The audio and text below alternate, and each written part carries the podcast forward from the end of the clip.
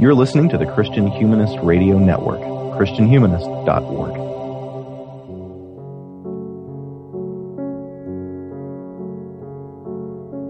In its historical particularity, tragedy has had its first great moment in ancient Athens, where didaskaloi, educators, would compete for civic recognition, staging increasingly elaborate exchanges of dramatic speeches. And once the great Aeschylus and Sophocles and Euripides, and if Plato tells right, Agathon had their day, tragedy became a site for serious thinking in the West through generations and centuries and millennia. Tragedy was at the heart of the English Renaissance, and the German Romantics and later continental philosophers seized upon tragedy's philosophical gravity to bolster notions of existence romantic and historicist and even postmodern. Today, Christian Humanist Profiles is glad to welcome Dr. Miriam Leonard of the University College of London to talk about her new book, Tragic Modernities, and to explore some of the great contests that break out when modern philosophers take on the tragic. Welcome to the show, Dr. Leonard. Thank you very much for having me. Well, your book's main project, as you introduce it, is to relate the history of tragedy and philosophy as it moves from universalist to historicist conceptions of consciousness and gender and history and other sorts of things. Take a moment to tell our listeners about what strong differences lie between universalism and historicism, which is really at the core of your project here. Okay, thank you. That's a great question. So, I, I think I would say that prior to the end of the 18th century, uh, people looked to Greek tragedy mainly as an object of aesthetic beauty and um, as a kind of preeminent literary creation. And um, up to that point, it was really seen as this kind of uh, what one might think of as a kind of timeless object, uh, which was valuable be- because of its literary power um, and beauty. But towards the end of the 18th century, a series um, of philosophers, particularly in Germany, started thinking about tragedy differently. And this kind this took two forms. One of them was to start to think about what made tragedy Greek. So thinking about what was specific about Greek tragedy, uh, which related to the historical context in which it was produced. And um, this was really the first time that people started thinking about tra- um, the, the, the concept of Greek tragedy as having a relationship to the ancient world rather than being this kind of timeless genre which um, which could exist across the ages. So that was one development, and that was related to a broader development, really, in, in the way people thought about antiquity at that time. People became increasingly aware of the difference between the ancient and the modern times as modernity seemed to become more and more um, there um, uh, well, there was more, more and more awareness of living in a very distinct moment in this period, and antiquity seemed to recede into the past, and the differences between the ancient and the modern emerged. And so, um, I think this was a moment when people did start to think about tragedy in what one might talk of as a historicist way, being able to think about the difference between ancient and modern, and what was distinctively Greek about um, tragic texts. Um, but simultaneously and almost paradoxically, at the same time, people started to, well, these, particularly this group of philosophers started to think about tragedy as um, not just an aesthetic object, but an object which was interesting for philosophy or interesting for um, questions of ethics or metaphysics or, or um, reason and so on and so forth. And this sort of pulled in the opposite direction. It tended to make one think about these texts as as um, the purveyors of kind of timeless truths, um, which uh, could uh, enlighten question those questions in any particular context. Um, so the figures that I work on in these book, uh, in this book, particularly the early figures I work on, come um, to the question of tragedy at this moment where where tragedy seems to be going off in two different directions. On the one hand, people are starting to think about it historically, as a product of a particular culture. And on the other hand, they're starting to think about it as being a kind of object of um, uh, an object which has the potential to elucidate all sorts of timeless philosophical and abstract questions. Um, and um, I'm interested really in how those two strands get negotiated after the um, end of the 18th century and into the 19th century. And there's been a tendency amongst classical scholarship in particular to emphasize the, the breakthrough that was made in terms of historicism. That is to emphasize the extent to which these, um, after this moment, one starts to think about uh, tragedy um, from uh, the perspective of its uniquely Greek or even Athenian um, dimension. Uh, and classical scholars have been more um, suspicious of the idea of thinking about Greek tragedy as being potentially available to thinking today, to thinking through a series of what I would say are philosophical questions. Um, All right. Sorry, yes. Oh no no no. I mean I mean one question that occurs to me as you narrate that is was there even a need before the late 18th century for people to claim timelessness for the Greeks? Uh, so in other words, I mean before historicism, what did timelessness even answer any questions that anyone was asking? No, I think that's right. I think it there, were, there was a sense in which the ancients were natural interlocutors up to mm-hmm. that period, and therefore the concept of timelessness was not one that was theorized or, or, thought about. It was just that there was a sense in which, when you wanted to, to ask the big questions or, or be present yourself with, with great models, where did you look? You looked to antiquity, and um, that that, as you say, that that that means that timelessness as an idea wasn't really something that was articulated. Um, mm. It was just a given um, of of those that period. Um, right, because because it, it, occurs to me, and I, I didn't even think about it while I was reading your book, but uh, there wouldn't have been any need to claim that this sector of the literary tradition is timeless if, in fact, historicism hadn't started putting everything in motion. Yes, I think that's absolutely right. Um, so so yes, and it's it's really that paradoxical uh, realization um, that there is this historicist break, which happened not just in German philosophy, the German philosophers I'm talking about, people see it as being um, uh, happening across a, a, series of different domains. One could think about politics, one could think about um, science, and so lots of different areas. This sense of the, the awareness of a kind of split with the ancient world that happens at this moment. Uh, but it's the paradox that that happens at the same time that people start thinking about tragedy as something which is more than an aesthetic or generic category and, and more uh, and, and, something which has got to do with questions of existence or questions of metaphysics, um, as you were outlining in your, your introduction. Mm-hmm. Well, and it's interesting because in this period too, revela- revolution, pardon me, uh, is a political phenomenon that people are starting to recognize as something genuinely new.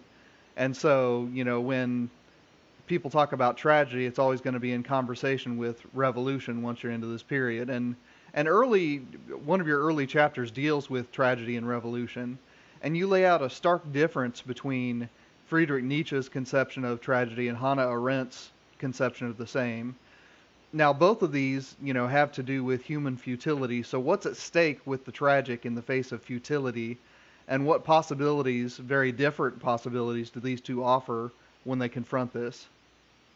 Um, that's a, a, really interesting series of questions, really. First of all, I'm talking about revolution and then the relationship between Nietzsche and Hannah Arendt. Um, you, are absolutely right. I, I, lay quite a lot of emphasis in the book on the, the uh, question of revolution, and it's for the very reason that you just outlined, which is that the figures who start talking about tragedy in this philosophical mode uh, were all all lived through the French Revolution, and figures like um, Hegel and Schelling and Hölderlin, who I talk about uh, quite a lot in this book, uh, were all great admirers of the French Revolution. And tragedy for them became a way of thinking through some of the paradoxes and some of the disappointments that um, they experienced with the French Revolution and, and the great hope that it offered, and then the the um, the, desol- um, the, desolation that ensued. Uh, so there's a sort of historical contingency between the beginnings of the philosophy of the tragic and the French Revolution, but there's also the way in which tragedy enabled them to think through some of the big questions of the French Revolution, uh, the big questions um, of freedom and agency and action. And it's really as a philosopher of action that I turn to Hannah Arendt because Hannah Arendt wrote an interesting book on the um, called On Revolution in the six, 1960s, uh, which looked at the relationship between the French and the American Revolution. And in that text, uh, she turns at the very end to Greek tragedy to try and understand the phenomenon of revolution, and I was interested in that um, in that um, juxtaposition. Um, and there, um, to, to, to talk about how Hannah Arendt comes into dialogue with Nietzsche, um, Arendt closes her book on revolution by discussing a passage uh, from Sophocles' Oedipus at Colonus, mm-hmm. uh, which is a choral ode, so a, pas- a choral passage, um, which is often uh, titled um, the the the ode which deals with the wisdom of Silenus, um, and the wisdom of Silenus is a um, a, a, concept from the ancient world which was first really developed within pre-Socratic philosophy, but then gets used um, as a kind of literary motif throughout Greek literature. Um, Silenus was one of Dionysus's companions, the god Dionysus' companions, and he is said to have uttered uh, the phrase, um, "It's best never to have been born," and the second best thing is to die quickly. Um, so uh, this was what the Greeks knew as the wisdom of Silenus, and this ode, um, addressed to Oedipus um, in the Oedipus of Colonus, utters this statement. And then Hannah Arendt quotes this passage uh, in the closing pages of her discussion of revolution. And here she's really creating a dialogue with Nietzsche because Nietzsche, in his own book, The Birth of Tragedy, had also been fascinated by this uh, choral ode or by more generally this, this idea of the wisdom of Silenus. And Nietzsche associates it with the extreme pessimism of the Greeks. He sees this as evidence of their uh, great um, pessimistic nature, but also of their ability to confront what you're talking about the kind of futility of existence. Mm-hmm. Um, and for Nietzsche, the way he understands tragedy is that tragedy contains this extremely brutal and difficult truth about life that life is futile and that it's best never to have been born. But it does so in a form which is beguiling, which is um, enchanting, which is beautiful. Um, and so for Nietzsche, what the Greeks did was they created this art form which confronted them with these terrible truths about um, the futility of existence, but they did so in um, in a form that made it palatable, that made it, um, which provided a kind of antidote to the nihilism of uh, the kind of content of uh, Silenus's wisdom. So Nietzsche sees this conflict between um, the extreme sort of pessimism of um, the, the content of tragedy and this beautiful, beguiling form, um, which he calls a kind of veil of aesthetic, enjoyment. Um, so that so what redeems life for the Greeks is beauty. It's it's um, uh, and the enjoyment of aesthetics. And so there's a movement, in a sense, beyond futility, beyond um, Silenus's perspective, through the enjoyment of art that tragedy provides. Now, Hannah Arendt comes back to this very same passage and seems to be very explicitly in dialogue um, with Nietzsche at this point, but she sees a kind of a different antidote to this nihilistic worldview. And she sees a different antidote at work um, in the specific tragedy that she's talking about, which is the Oedipus at Colonus. And Oedipus at Colonus tells the story of how Oedipus, after he gouges his eyes out um, in the aftermath of the revelation of his incest and his parricide, he then goes into exile from Thebes and ends up on the outskirts of Athens. And Athens was um, a democratic city. And in the Oedipus at Colonus, we get told the story of Theseus, who's the ruler of Athens. Um, and he takes Oedipus in as an exile. He gives him um, a home in Athens. And uh, he, he um, allows Oedipus to enter this, the city of Athens at this moment. And what Hannah Arendt wants to, to show is that there's a contrast between, um, in, in, Greek thought, between this uh, idea of futility that, that Silenus is uttering, this idea of uh, the, the um, desperate sort of pointlessness of life in, in some ways, uh, but also through this, this uh, play, how what she calls the polis, the city, can for be a kind of site of redemption, that it can be a place where one's political actions um, can be contrasted to the kind of nihilistic view that Silenus uh, espouses. So when Nietzsche sees aesthetic enjoyment as being the antidote to uh, futility, um, Hannah Arendt sees political action as being a way to move beyond the kind of resignation that comes with um, the insights of someone like Silenus. Um, so, so I so she's she uh, goes back to the same passage that Nietzsche to, uh, talks about, and then twists it in a different direction.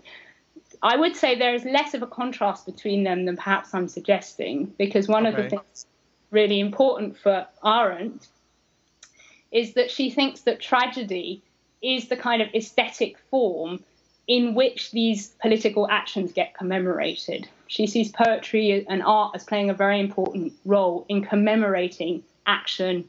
Um, and that's why tragedy is important because it plays this role of um, keeping those actions alive through different generations, the memory of those actions alive. So in the end, she's also interested in poetry and in, in art, mm-hmm. uh, but in its relationship really to action. Right. And that's what's, what's interesting there. Although the really strong contrast that I saw there was that Arendt seems to regard tragedy as leading towards action rather than rendering it meaningless. And, and it, it, was instructive to me to read this chapter because I had always thought of tragedy as an inherently anti-revolutionary genre, uh, something that says that you know no matter what your best efforts are, some god is going to squish you like a bug nonetheless.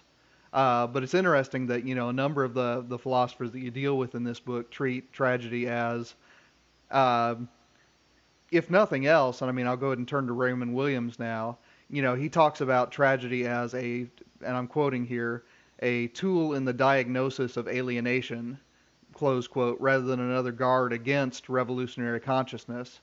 Um, t- talk about that move because honestly, it's something that I really wasn't aware of in the history of criticism. Uh, other than Arendt and Williams, I mean, is there a whole lot of, of movement in the classics field to regard tragedy as something that inspires rather than quashes revolution? Well, that's a very interesting uh, question because I think you're absolutely right. There is there's a very strong tendency to think about tragedy as being really about resignation or quietism. That, that, that right. When when once, as you say, confronted with futility, uh, it one it the, the idea of taking action seems seems pointless. Um, I think what Arendt is articulating there is the idea that action becomes all the more meaningful uh, when one is confronted with this extreme um, nihilism. Really, it's it that that the the the way in which one is the sort of overcoming of nihilism, which is what's really interesting about tragedy. That it doesn't end there. There's and I think there's I, I use the phrase in the book quoting from the political theorist um, Bonnie Honig about how tra- tragedy is about acting in conditions of impossibility. And I mm-hmm. think that's exactly what's so interesting about tragedy, that it creates these conditions in which action is incredibly difficult. But it's almost because it's so difficult that actions become all the more meaningful. Um, and um, she, she, she's writing particularly about Antigone, and one can definitely see there how um, that that uh, the way in which uh, Antigone's actions have inspired other actors throughout the ages, I think, is testimony to to the way uh, that we can think about tragedy as being uh, a spur towards action and not just a way of thinking about resignation. Now, for specifically Williams, uh, he's a very interesting figure. Raymond Williams wrote this book called Modern Tragedy, again in the 1960s. Um, and he was responding partly to his Cambridge colleague, um, George uh, Steiner, who'd written a very well known book called The Death of Tragedy earlier in the 1960s.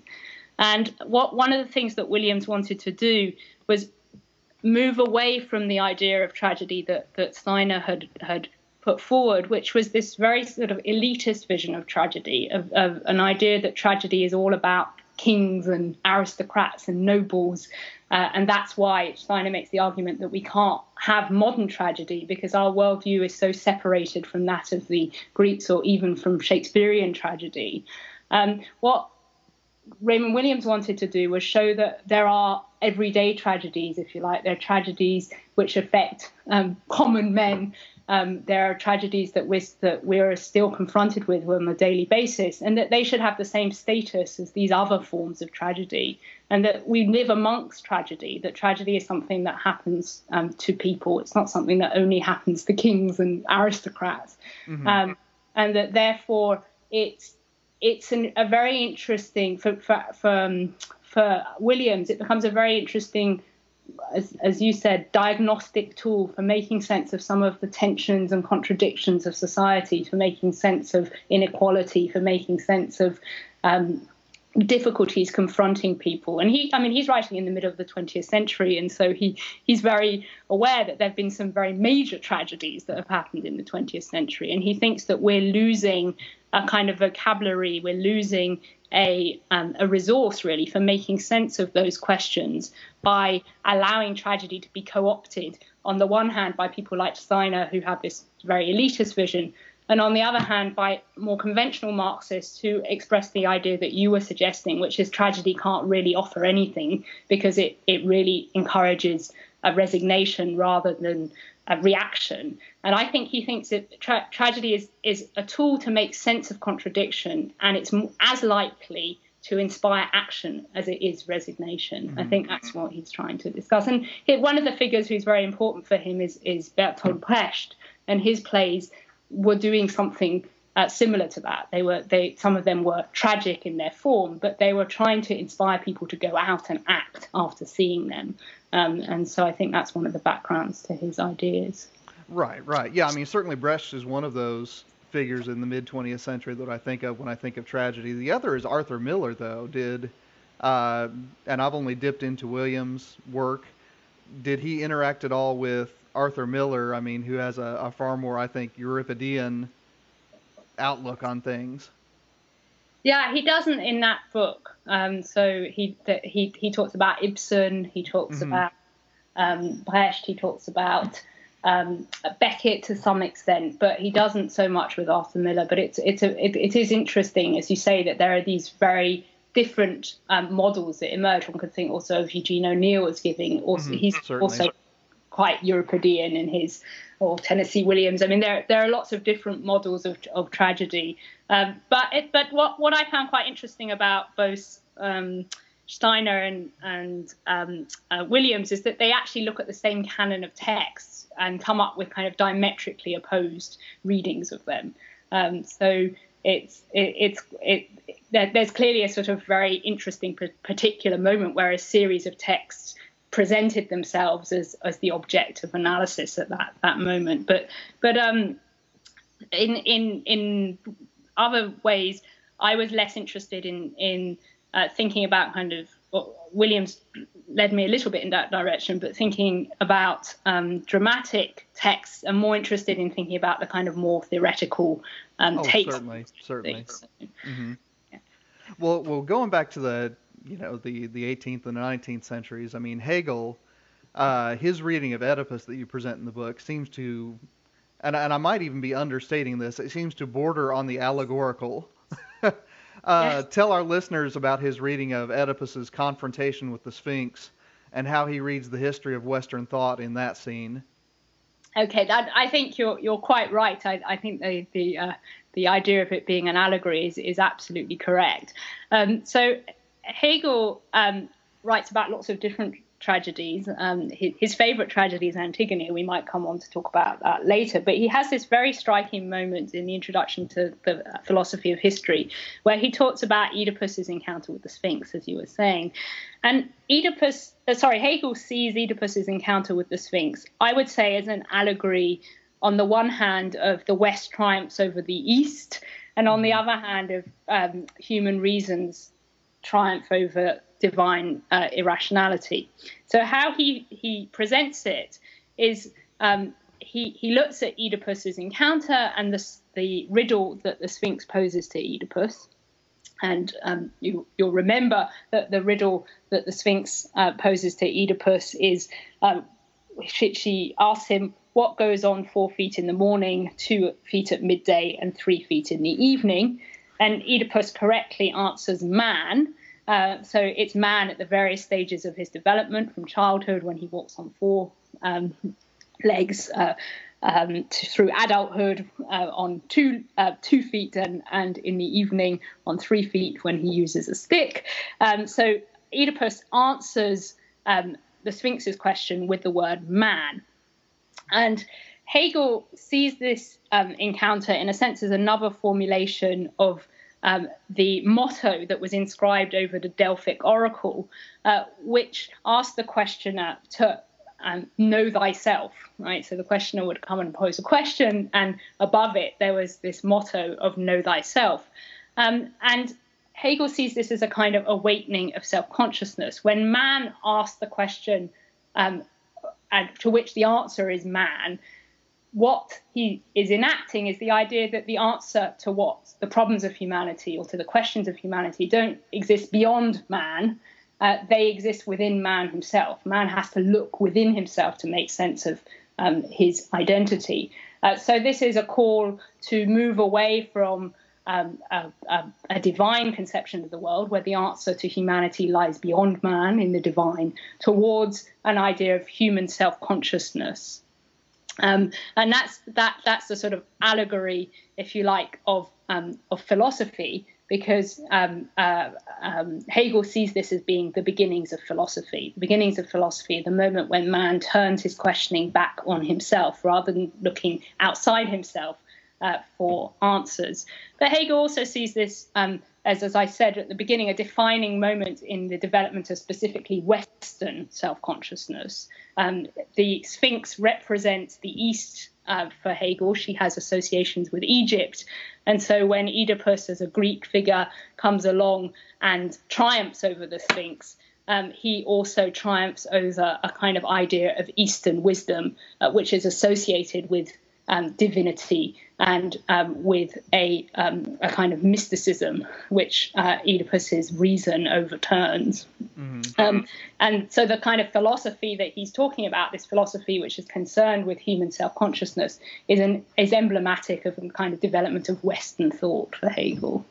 Right, right. And I mean, one of the things that Hegel locates in Western thought is a pattern of contradictions that overcome themselves. Of course, this is the famous um, dialectical movement of history. And, and it's interesting because Hegel finds that, and of course, now I'm going to talk about Nietzsche, I, I, think that he might have hidden it in a bush and then found it in the bush. But, uh, you know, he discovers that conflict of opposing rights in history. Uh, but once again, I mean, you outline a very different notion of tragedy with Nietzsche, who reads it as a clash not between opposing rights in a world more broadly, but a clash of dueling psychic forces, uh, sort of within the, the, the, human spirit, if you will. Again, I'm interested here in the conflict. What kinds of philosophical leverage does tragedy offer here as we th- as we think about these visions of human existence and our relationship with larger realities? Mm-hmm. Well, you, yeah, um, Nietzsche is is as you um, phrased it, very often seen as rejecting the entire kind of legacy of German idealism that Hegel mm-hmm. represents. Mm-hmm. Um, and specifically in his reading of tragedy, he seems to be turning his back on various aspects of the Hegelian reading. So that would be, on the one hand, uh, the discussion of Oedipus that I was just mentioning, in which reason plays an extremely important role. So in Hegel's discussion of uh, Oedipus, really Oedipus is a figure of reason. Oedipus is a figure whose humanity is bound up to his use of his reason, to his ability to reason, and there are limits to his ability to reason, and that's that's one of the the um, natures of his tragedy that Hegel acknowledges. Uh, but really, he's Hegel is interested in that kind of epistemological dimension of tragedy, the way in which tragedy is partly about the command of human reason and, and, and how that comes into conflict with other forms. So that's one aspect that Nietzsche really uh, profoundly overturns. Uh, Nietzsche's concept of the Dionysiac. Um, it has a relationship uh, through the god Dionysus, uh, the god of wine, to the concept of intoxication. Um, and uh, in in that idea, one can see that it has a relationship to unreason, right? It's really a form of madness that that um, that it embodies, and so Nietzsche doesn't see tragedy as being um, about sort of pursuit of reason uh, in in in any form. So there's that kind of epistemological um, dimension of tragedy that Nietzsche takes a completely different take on. But there's also what you were saying about the conflict of rights, how Hegel sees tragedy as a conflict of opposing rights, and maybe I could explain that a little bit. So what what he, the reason why Hegel sees tragedy as a conflict of opposing rights is that he thinks that tragedies only occur when two sort of equally valid positions come into conflict. And his model there is the Antigone. In the Antigone, um, the Antigone, what gets opposed is Antigone's commitment to the laws of the family and the divine sort of unwritten laws on the one hand, and Creon's commitment to the laws of the state, human laws of the state. And what the tragedy is about is how these two irreconcilable positions come into conflict with one another. And for, for Hegel, this can only be a tragedy because both of them, to some extent, are right, but both of them, are, their positions are completely irreconcilable. So there's a kind of necessary conflict between them. And how do things change? As you were talking about, this is related to, to um, Hegel's vision of history. How do things change? Things change when these two completely incompatible worldviews come into conflict, and there's a there's a destruction that ensues from them. Uh, but but the the emphasis really is is on this um, ethical question, really the ethical question of how two um, positions which are equally valid can come into conflict. Now Nietzsche, again, he's he's very uninterested and very explicitly uninterested in the ethical dimension of tragedy. He doesn't see tragedy as doing um, as being a, in any way a sort of story of ethical improvement or ethical uh, questions. And he's very explicit about that at the beginning of the birth of tragedy. What he's interested in is uh, tragedy as a form of, of uh, as an aesthetic object, as as a um, as a uh, what, what we, we've already talked about how he sees, insofar as there's a kind of ethical dimension to tragedy, it is the the aesthetics of existence um, and uh, that um, idea. And so um, when we we move from the of moral plane of Hegel's um, uh, opposition or conflict of two rights to what you were talk, talking about as a sort of dueling force of psychic forces between what he sees as the Dionysiac dimension of tragedy and what he calls the Apolline dimension of tragedy, a conflict between the gods Dionysus and Apollo. And that conflict is not an ethical conflict, it's a conflict between a worldview, which I somewhat I uh, already outlined in terms of uh, Silenus, the Dionysiac worldview, worldview is one which brings the existence of the individual subject into uh, question. Really, he, he the um, the sort of uh, the the essence of the Dionysiac is to shatter one's sense of being in some form or another, to shatter the, the boundaries of the self, um, and this is contrasted to Apollo, uh, who provides, again, in, in terms of what I was talking about in relation to Silenus, the veil of aesthetic enjoyment. Apollo, in some senses, provides an order and a um, an, an, aesthetic, uh, uh, what, what um, uh, Nietzsche calls veil, through which to understand the truth of tragedy. And he sees um, tragedy as being a dueling between these two forces the forces of the Dionysiac which represents kind of dissolution, and the and the force of the Apolline, which brings things back together in the form of um, of the tragedy, in the form of the meter of the tragedy, in the form of um, the the um, aesthetic qualities of the tragedy. Um, and again, I think that so so we have in Nietzsche, as I said, the sort of explicit rejection of the epistemological and the ethical reading of mm-hmm. uh, tragedy, but you you maintain the kind of form that Nietzsche, uh, that sorry, that Hegel laid on the uh, on the agenda, which is the idea of tragedy as being a form of conflict, and that's a very distinctively Hegelian idea. Before Hegel, people didn't really think about tragedy in terms of conflict. Um, even though Nietzsche gets rid of the kind of content of the conflict, he still thinks about tragedy as a form of conflict. And I think in that way he carries on, in some senses, the Hegelian legacy, even though he explicitly turns his back on it in some way. That's good. That's good. Well, one figure who pops up uh, in your chapter on tragedy and history, I'll admit that I had I had not read at all. I think I had seen him mentioned once or twice, and that is Carl Schmitt. Uh, tell us a bit about Schmitt's place in post-war literary theory and about the historical critical moves that he makes when we turn from Greek tragedy to Shakespeare's Hamlet. Okay, well, it's not surprising that you were not very familiar with Carl Schmitt as a literary critic, uh, because he was essentially a legal and political theorist, and he wrote almost nothing about literature. Um, oh, okay. The one he did write about literature was this little uh, essay or very short book called Hamlet or Hecuba, which he wrote fairly late into his career. Um, and Schmitt is a very controversial figure uh, because he had strong associations with the Nazi Party. He was writing during the period of National Socialism. Um, and even after the war, he failed to renege on his allegiance to the party. Um, so he's he he he sort of comes with a bit of a health warning when one mm. works on him. But nevertheless, he's become an important figure in political theory today because he he wrote some extremely interesting um, uh, works on the question of sovereignty. And also, his critique of uh, liberal democracy has made him an interesting figure on the left as well as on the right. So he's a sort of paradoxical figure who's who's returned to prominence in, in recent political theory. Um, but let me talk a bit about uh, his his reading of Hamlet. Um, I was interested in Carl Schmitt uh, within the context of my chapter on history because uh, Schmitt provides this extreme reading. Ext- we, we started off this interview by talking about the distinction between historicist and universalist readings mm-hmm. of tragedy. And Schmitt is one of the figures who one might think of as an extreme historicist. He's someone who thinks that tragedy has this extraordinarily deep relationship to history.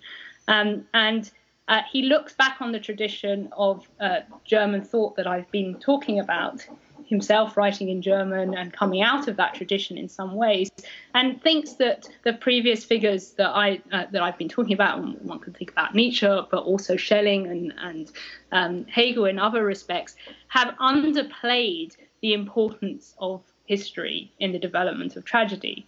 And for Schmitt, um, the reason that he finds uh, uh, Hamlet particularly interesting is because he sees it as an example of a literary text which is completely um, determined by the historical context in which it's written, uh, to the extent that the structure of the plot, um, the question of why Hamlet doesn't act, the idea of Hamlet as this kind of melancholic who's completely stuck. We're going back to questions of futility here, I suppose. The idea that Hamlet is is stuck in inaction.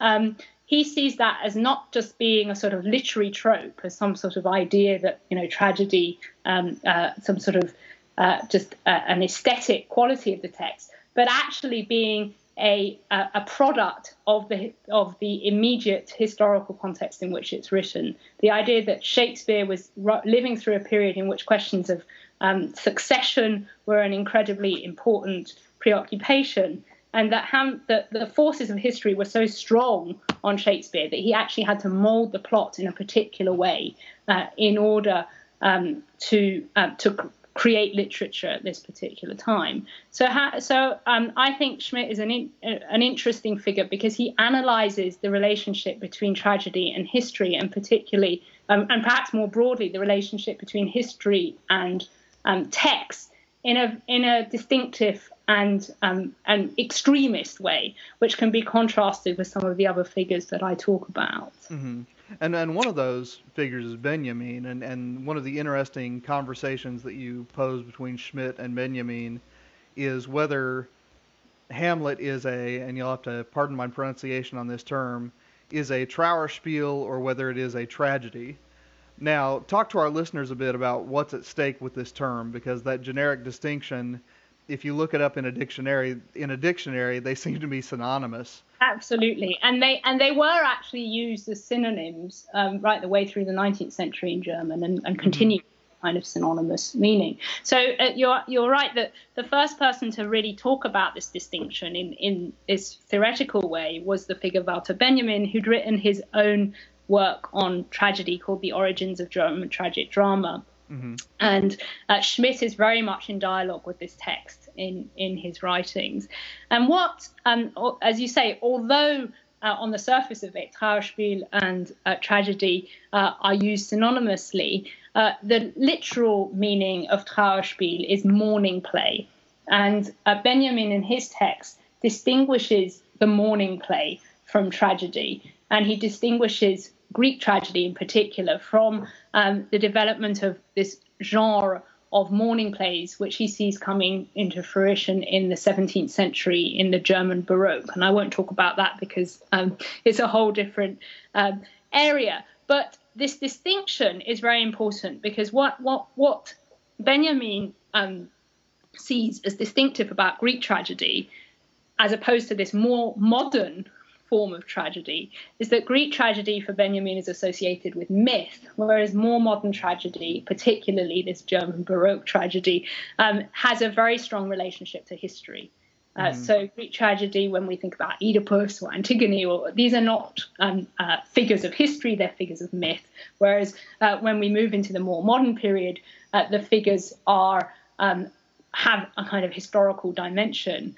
And that's what he sees as the important distinction. Now, Schmitt comes along and he takes over Benjamin's terms, but completely inverts them and argues that tragedy is the form that has a relationship to history.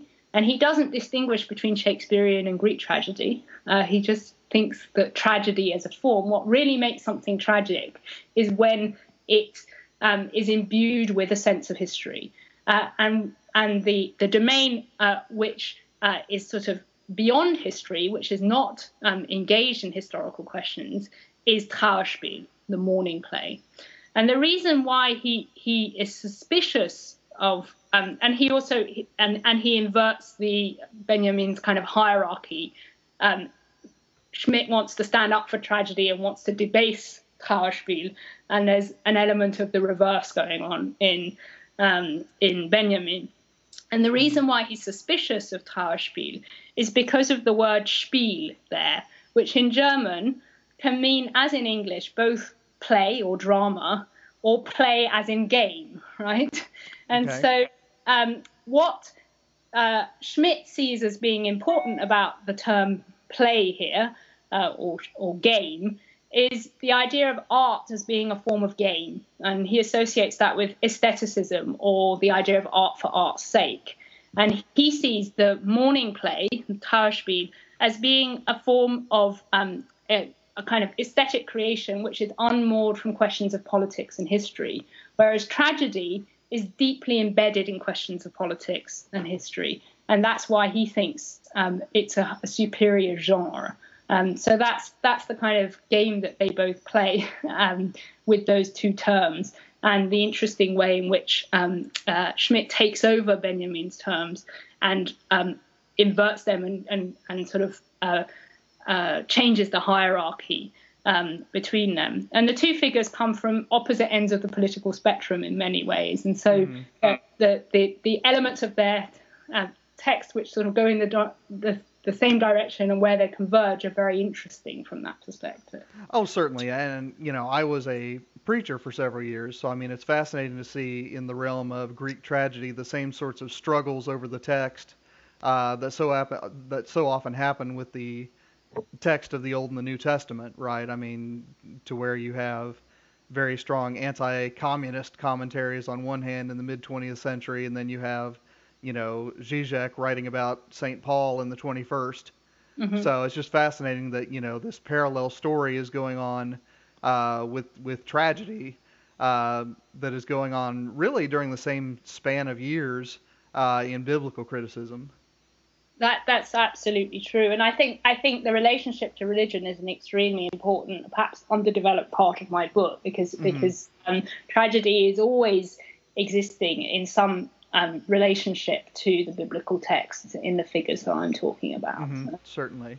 Well, I want to focus on one of your phrases for a moment here. Uh, the same chapter, the the chapter on tragedy and history, uh, you point to quote a complex dialectic between timeliness and untimeliness, close quote, that helps us to think historically as we do criticism on tragedy. Uh, I like that you chose the, the simple negative untimeliness rather than timeless.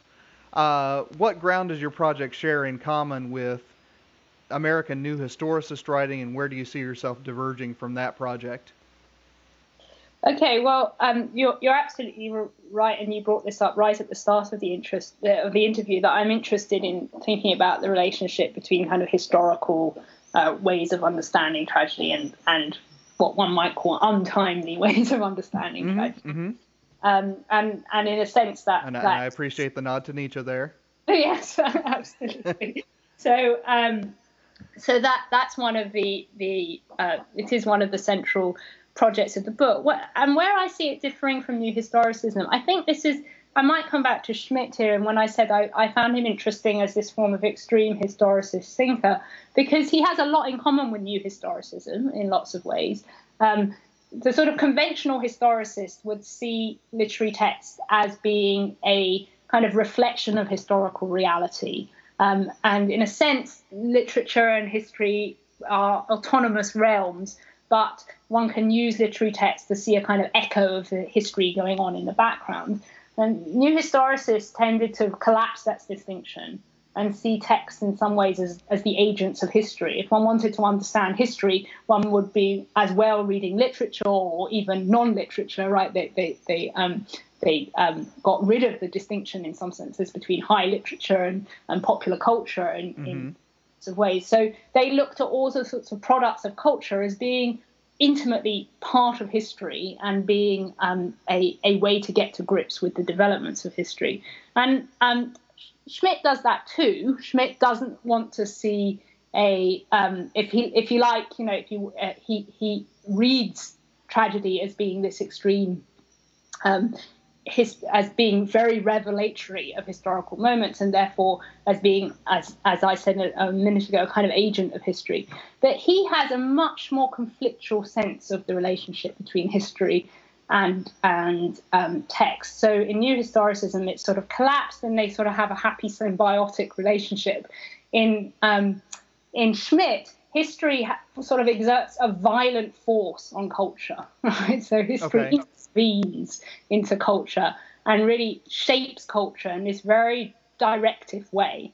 And I think um, I think what he has in common really with some of the other figures I was thinking about is that again, if one thinks back to someone like um, Hegel, when he thinks about tragedy, he does think about it as giving an illustration of a moment in in history, right? He thinks it tells us something specific about Greek culture, but he also thinks it tells us how to understand history. He uses tragedy to model how history functions. He uses tragedy to make sense of the development of history, to make sense of how uh, moments of extreme change uh, can have a kind of force of tragedy. Uh, and that's one of the things that I was interested in, is sort of moving beyond thinking about um, text and history as being um, symbiotic, really, to thinking about how text can kind of act in history in this more, um, well, or, or, or the, the, other way around, how, how history can mark the developments of text. Mm time. And, and so I, I, I think um, I, I would not consider my project a new historicist project, but I am interested precisely in different ways of, of thinking about the ways in which tragedy and history have interacted and how tragedy has provided models for history as well as the other way around. All right, all right. Uh, well, we're closing in. I want to talk about your, your last couple chapters. Your tra- your chapter on tragedy and gender was far more familiar territory for me. I think that for a lot of our ris- listeners, pardon me, Sigmund Freud's appropriation of Sophocles is a story that you know basically defines how they learn tragedy. It certainly was for me. Um, with that said, even though it's probably more familiar to our listeners than most of your book, talk a little bit about how this chapter digs into differences between what you call humanist and anti-humanist readings of tragedy and give our readers a sense of what's at stake in that distinction. Okay, sure. Um, well, we've already seen how um, Oedipus was co-opted by figures such as Hegel to represent a form of humanism, and there, as, as um, we saw, Oedipus's fate is, um, in a sense, the fate of humanity writ large. And in Hegel, Oedipus is human because he uses his reason to defeat the irrational forces of the Sphinx. Now, Freud is interesting because he also thinks that Oedipus represents humanity in general. And he repeatedly says in his text that we're all Oedipus, right? We all have to go mm-hmm. through our Oedipal development. Uh, but he seems to be turning the older humanist reading on its head by arguing that what binds us together is not our use of reason, but its opposite, our unconscious, right? The, the, our, our inability to where Hegel says one needs to know our, know thyself, right? We need to know ourselves. Uh, Freud thinks that what we all have in common is that we don't really know ourselves because we have this unconscious which inhabits us that we are unable to control. Right. So, on the one hand, uh, Freud um, lays the emphasis on our common humanity in our perhaps our irrationality rather than our rationality. And on the other hand, he lays our common humanity the, um, or sees our common humanity through the prism of our sexuality, which again is something very different from the kind of humanist reasoning uh, that we get in um, in Hegel. So mm. Oedipus. Um, in Freud, in a sense, becomes an anti humanist figure because he's a figure who is uh, governed by irrational forces. He's a figure who doesn't know himself. He's a figure of a kind of wounded humanity rather than a humanity which is proud of itself and its self-assertion.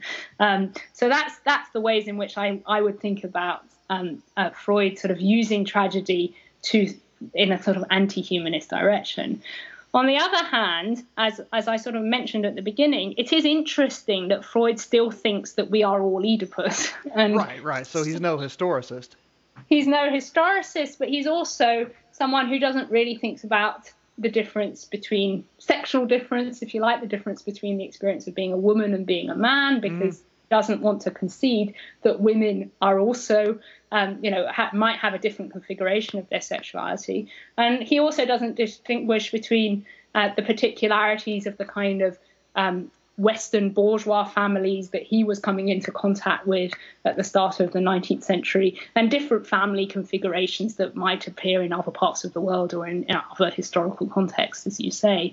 And so there's a way in which uh, Freud's Oedipus is a form of kind of old humanism, right? That, that, it, that is, a, is unable to deal with differences of gender, of culture, um, and of uh, history in that way. So I think Freud is an interesting figure, and his Oedipus in particular is an interesting figure on the sort of cusp of humanism and anti-humanism.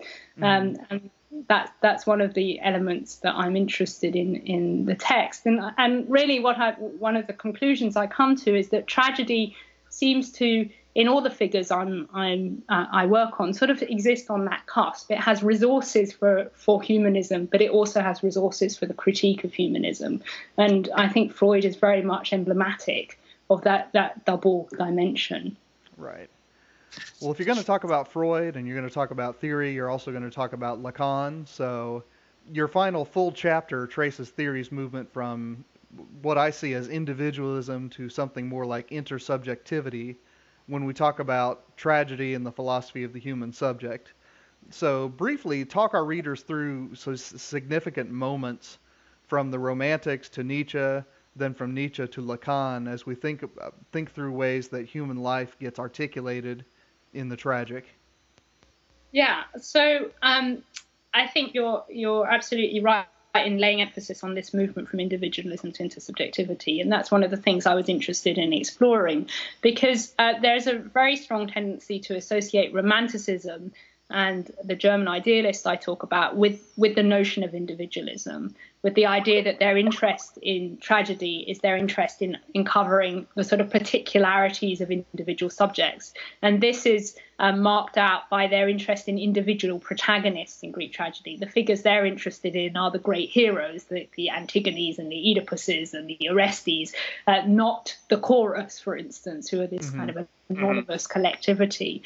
Um, so I think I think uh, that there is some truth to the critique that, that these early figures were really interested in what tragedy could tell us about the kind of trials of the individual, the suffering of the individual, rather than a um, an idea of uh, tragedy as being something about what I come to talk, talk about in terms of intersubjectivity. Nevertheless, I don't think that's quite true. I do think that that um, uh, when we think about Schelling and Hegel, one of the things they're talking about are the difficulties of what of being an individual, right? They're, they're, they're talking about the identity of what they call the subject, but they're also talking about how the subject is always coming into conflict with others, always coming into conflict with the limits of his own capacity to do things, and that's what tragedy is constantly doing. It's putting these protagonists into dialogue with others, other protagonists, with the chorus, and so on and so forth. So the possibility of kind of remaining a bounded self or an individual in Greek tragedy is constantly under threat. And I think even the early romantic figures that I talk about were aware of this.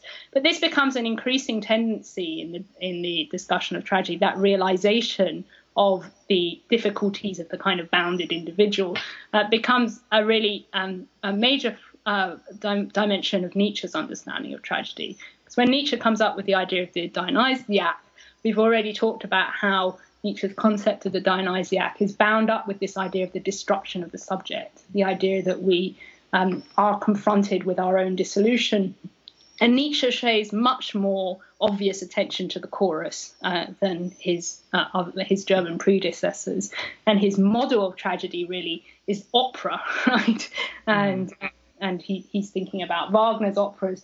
But I think he has this very musical understanding of tragedy, and it's very and and what, what he's talking about with music is is an orchestral ensemble. He's not talking about a soloist, right? And so so I think Nietzsche thinks about tragedy much more in a kind of collectivist um, dimension, and um, uh, he his his interest in tragedy is precisely the way in which the individual gets confronted with the loss of his individualism. That's that's what Nietzsche is really ultimately interested in.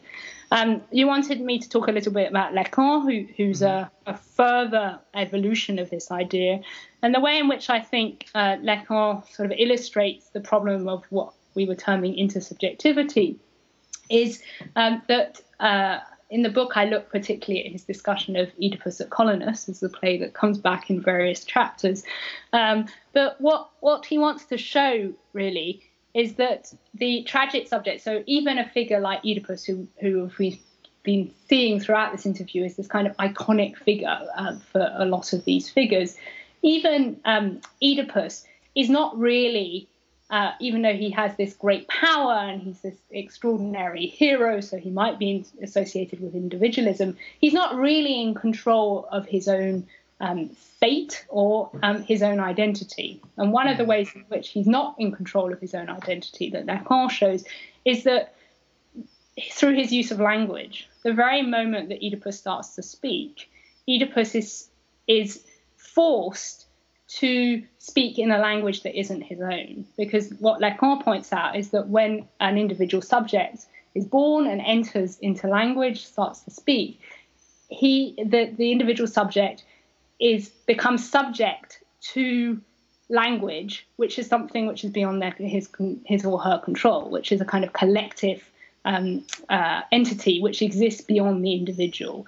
And so um, language is really a kind of illustration, if you like, of our intersubjectivity. Whenever we speak, we're always entering into a form of communication. And with communication, that always involves at least two people, right? Mm-hmm. And so there's a sense in which um, uh, all of us, uh, through the use of language, are um, sort of uh, thrown into the world uh, in a way uh, that that makes our individual, our experience as individuals, um, constantly subject to uh, the wills and desires of others uh, in various ways. And I think what, what I really wanted to illustrate um, in this chapter is that there's no doubt that some of some of the reason why tragedy is so powerful is because of its tra- its powerful individuals. That you have these heroic figures who undergo these extraordinary um, toils as individuals, but what tragedy constantly stages is how individuals are coming into contact and conflict with others, and that, that there's no there's no tragic suffering without debate with with another protagonist or without um, or without argument with a chorus and so on and so forth. So tragedy has these extraordinarily powerful individuals, but it shows how the predicament of these individuals is intimately tied up to others and that's why I think it's it's very um, a very good way to think about an intersubjectivity um, as well as individualism and, and the subject. Very good. Well, you finish your book with an important insight that you bring forth once more from R- Raymond Williams, namely that tragic does not have a single meaning so much as a history of reception, a plurality of possibilities for reading. What makes that historicist final word important enough to make it your book's last big thought? Well, yes, it's, it's certainly one of the things I try to bring out at the end of the book. Um, mm-hmm. I'm not sure it's the only one, but it but it uh, it's interesting that that um, that his history and questions of historicism have have been quite an uh, sort of dominant part of our discussion. Mm-hmm. Um, I think, again, Raymond Williams is reacting to a figure like George Steiner, who thinks about tragedy as a kind of fixed and timeless category. Um, so he looks at an age and says, "Is it tragic or is it not?" He thinks, "Does it does it fit with a certain world, with a certain kind of contained and bounded set of criteria? And if it doesn't, then it can't produce tragedy." Williams, on the other hand, sees tragedy as something that's constantly evolving. That you can have tragedy in any age, uh, it will take on different features, but it will still be tragedy. And um, he sees the no- notion of tragedy thus encompassing um, the history of kind of dramatic performances, so different different um, uh, instantiations of tragedy in figures from Aeschylus to Shakespeare or to Racine or even Brecht and Beckett, as we were discussing uh, before. But he also sees tragedy as encompassing the whole history of reading that we've been talking about, which stretches from Aristotle through Hegel to Freud and even to Williams himself. Um, so all of these different um, developments in tragedy, both in its dramatic form and in its theorization, contribute to our understanding of tragedy today. And I think it's only by acknowledging that, acknowledging the ways in which tragedy evolves uh, through these different reinterpretations, that we can make sense of why tragedy is still such a powerful term for us today. Very good. Well, I've been at the wheel for most of this conversation, so in the spirit of hospitality, I want you to have the last word today. As we finish up, what do you want our listeners thinking about with regards to tragedy, the tragic, philosophy, the death drive, or whatever else? Okay. Um, well, I, I, think, as I said a minute ago, I think we've been talking a lot about questions of history, and that was a really important part of the book. But one of the other aims of my book was to show how philosophical readings um, interact with political readings of tragedy. I think there's been a tendency not just to think about tragedy as either being universalist or historicist, but also of thinking about tragedy as either being political or philosophical. And um, I think this is something that I've been frustrated with in a lot of the uh, literature that I read in my own discipline, which is classics, which is people who are interested in the political reading of tragedy tend to get caught up in questions of um, the uh, the, the specific um, democratic form in which tragedy um, took shape, uh, the specifics of kind of historical developments in fifth century Athens, rather than looking at broader political questions which arise from tragic texts. And also, uh, they tend to uh, disregard the insights that political philosophers have had into tragedy and I think um, one of the things I was trying to do was showing that there is this very rich resource within tragedy, both for thinking about modern political questions, but also um, a way in which modern political questions can throw light back onto the tragic texts themselves. So I really wanted to think about a way of reconciling kind of philosophical approaches and political approaches to tragedy in the book. Well, Miriam Leonard, thank you for coming on Christian Humanist Profiles. Thank you very much for having me. And listeners, thank you for downloading and sitting in on our conversation here. Christian Humanist Profiles is part of the Christian Humanist Radio Network. Our press liaison is Kristen Philippic. Our audio editor is Britt Stack. And this is Nathan Gilmour saying, Go in grace, go in peace, serve the Lord.